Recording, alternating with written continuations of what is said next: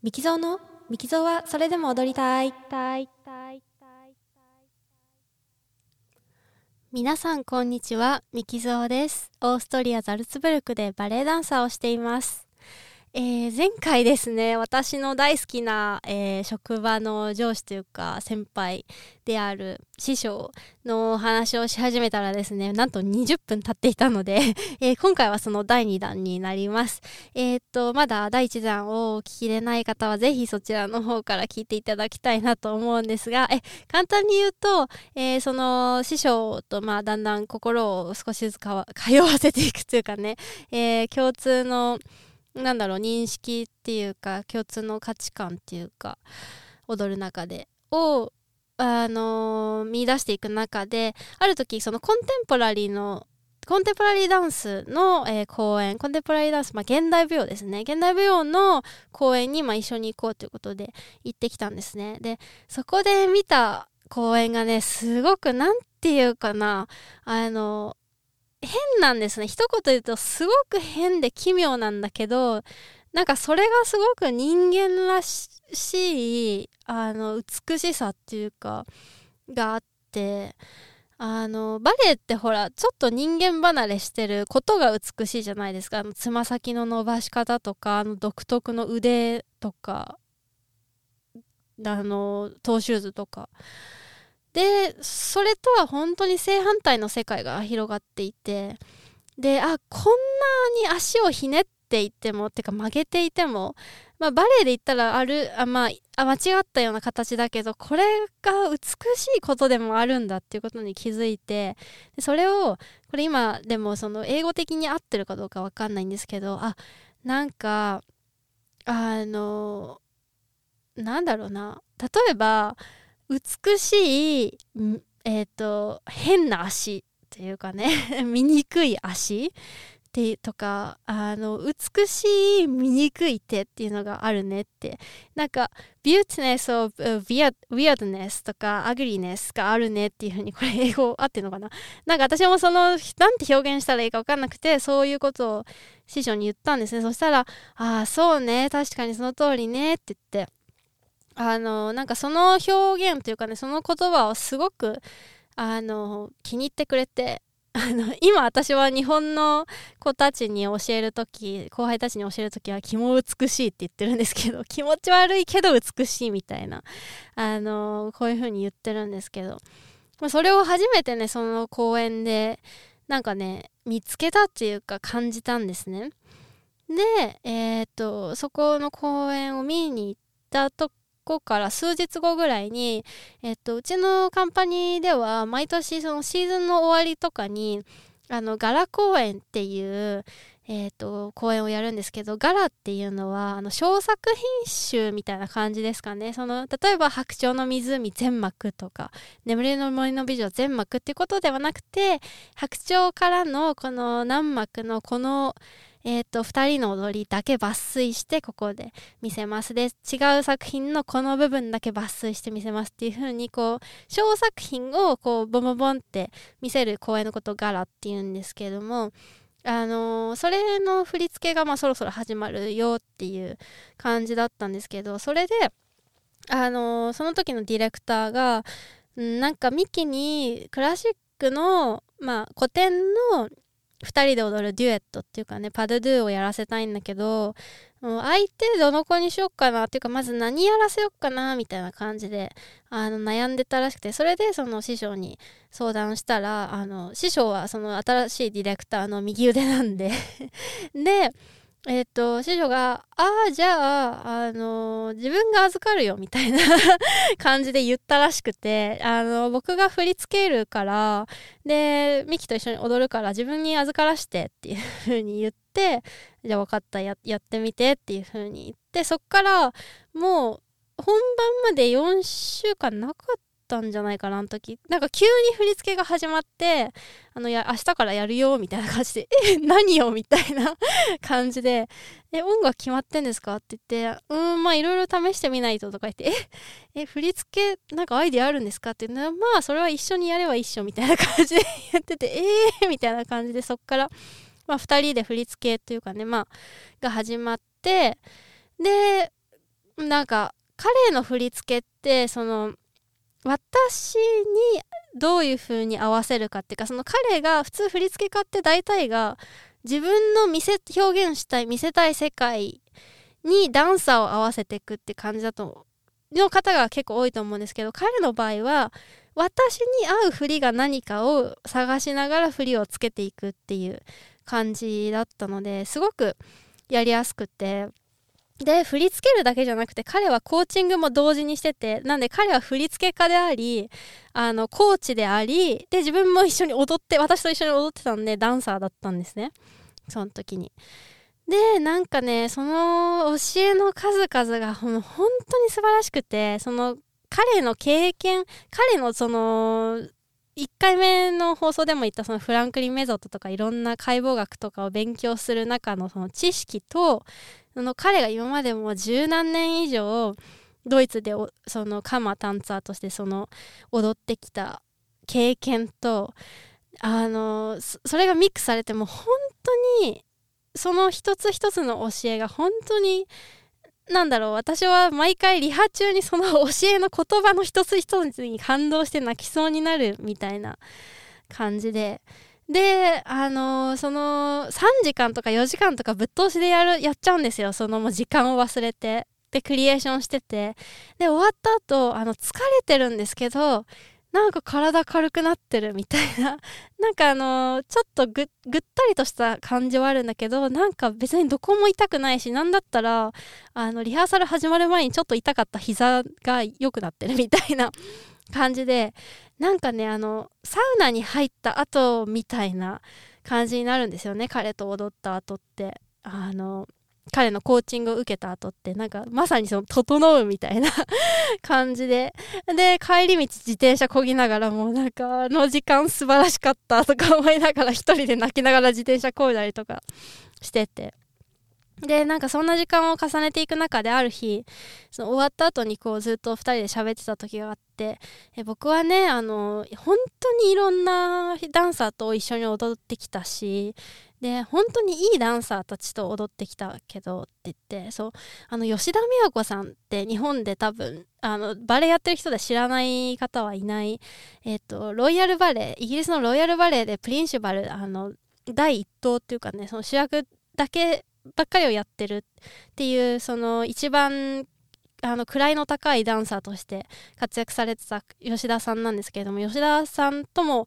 踊ったことがあるんですね私の師匠は。それであの宮子とかと戻ったけど宮子って呼ぶんかいって 思ったんですけどでもその君にはそのあのその中でも本当にいいダンサーしか持ってないイマジネーションの力想像力あとはそのセンセーションの力感じる力っていうか感性があるからあとは君が自分のその力をどこまで信じてでその力でもって君がどこまで行くかは行くかに僕は興味があるみたいなことを言われてねもそんなこと言われたらさって でも好きってなるじゃないですか。もう今まで本当に20年近くバレエをやってきてここまでなんか自分より自分のことを信じてくれる。でもうよく本当に私のことを観察してくれて本当に分かってくれてっていう方にプロになってからは初めて出会ったので学生の時はねその日本でそのバレエを習ってた時はそこで習ってた先生がすごくそういう感じで本当に自分のことを信じてくれてプロまで押し上げてくれた先生だったんですけれどもプロになってからねそんなに丁寧に教えてくれる人ってやっぱりいないので。で本当にそんな人にあの出会えたっていうのがもう本当に嬉しくて嬉しくて。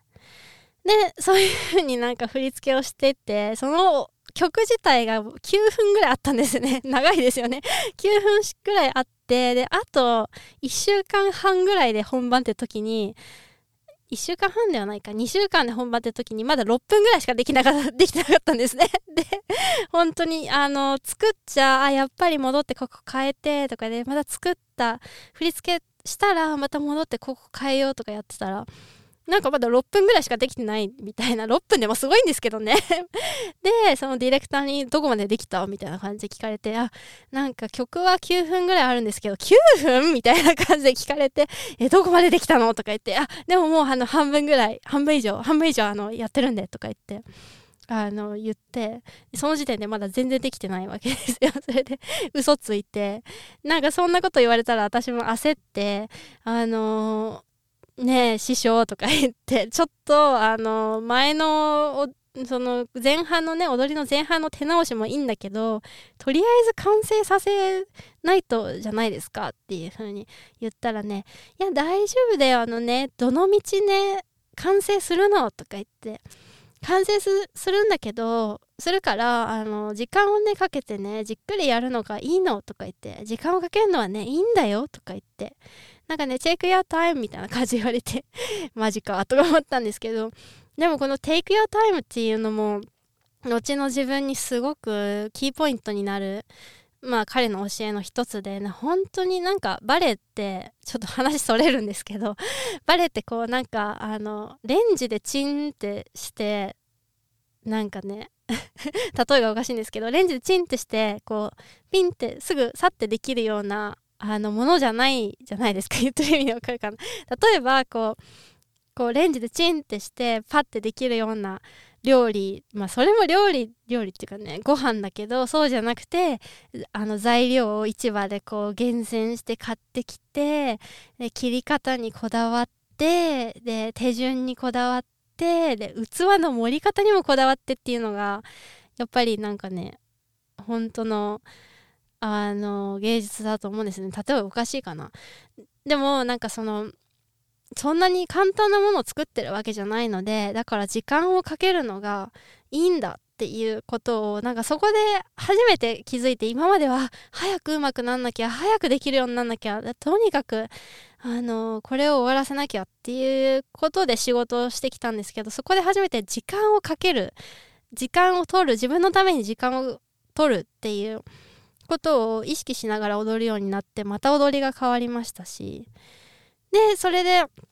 まあ本番の当日になって結構その時点ではあの自信があったんですけどで朝のトレーニング終わって今日はあのリハーサルなしって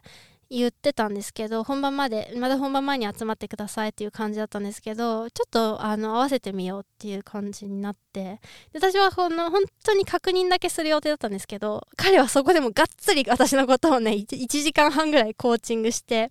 くれてただ当日もそのその日その日でその今日はここをポイントにして踊ってみようとか今日はこれに注目して踊ってみようっていうことがあるんであの課題が課題というかねテーマを出されるんですよね。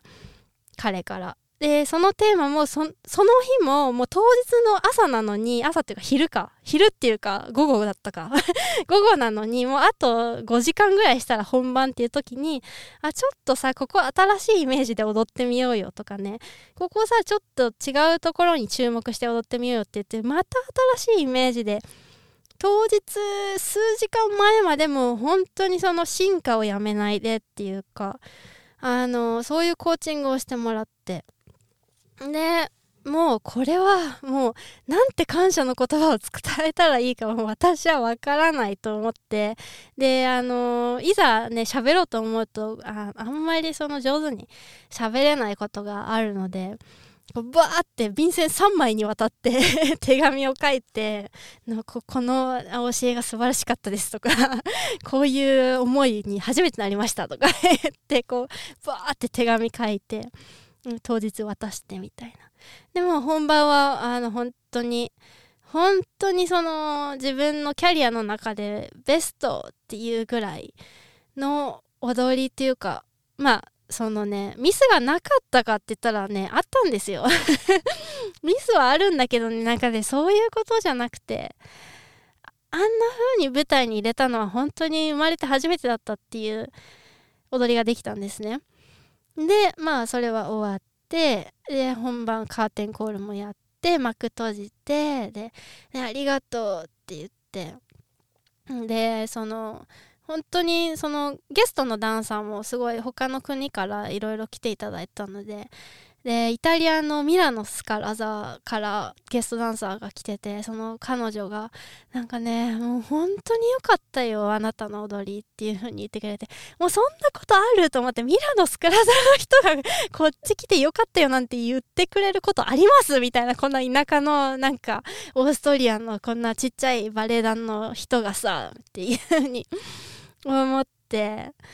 そうそれでまあいろんな人から本当にいろんなあのお褒めの言葉をいただいた後にやっとはあの喋れるっていうかね 彼と喋れるなってなって。ねもう本当にありがとうございましたって言って、もう頑張ったね、頑張ったねって言って、えー、泣いていいよとか言って言われて、うわーとか そそのさ、終わった後に大泣きするみたいな、あの、なんか、あの大泣きすることもたまには大事とか言って 言われて。っていうのがあのここまで今15分もうすぐ16分 っていうのがあの私が師匠を師匠と呼ぶに至った経緯です。長くなっちゃった。なんかあの喋っててやっぱり今思い出しても涙が出てくるしで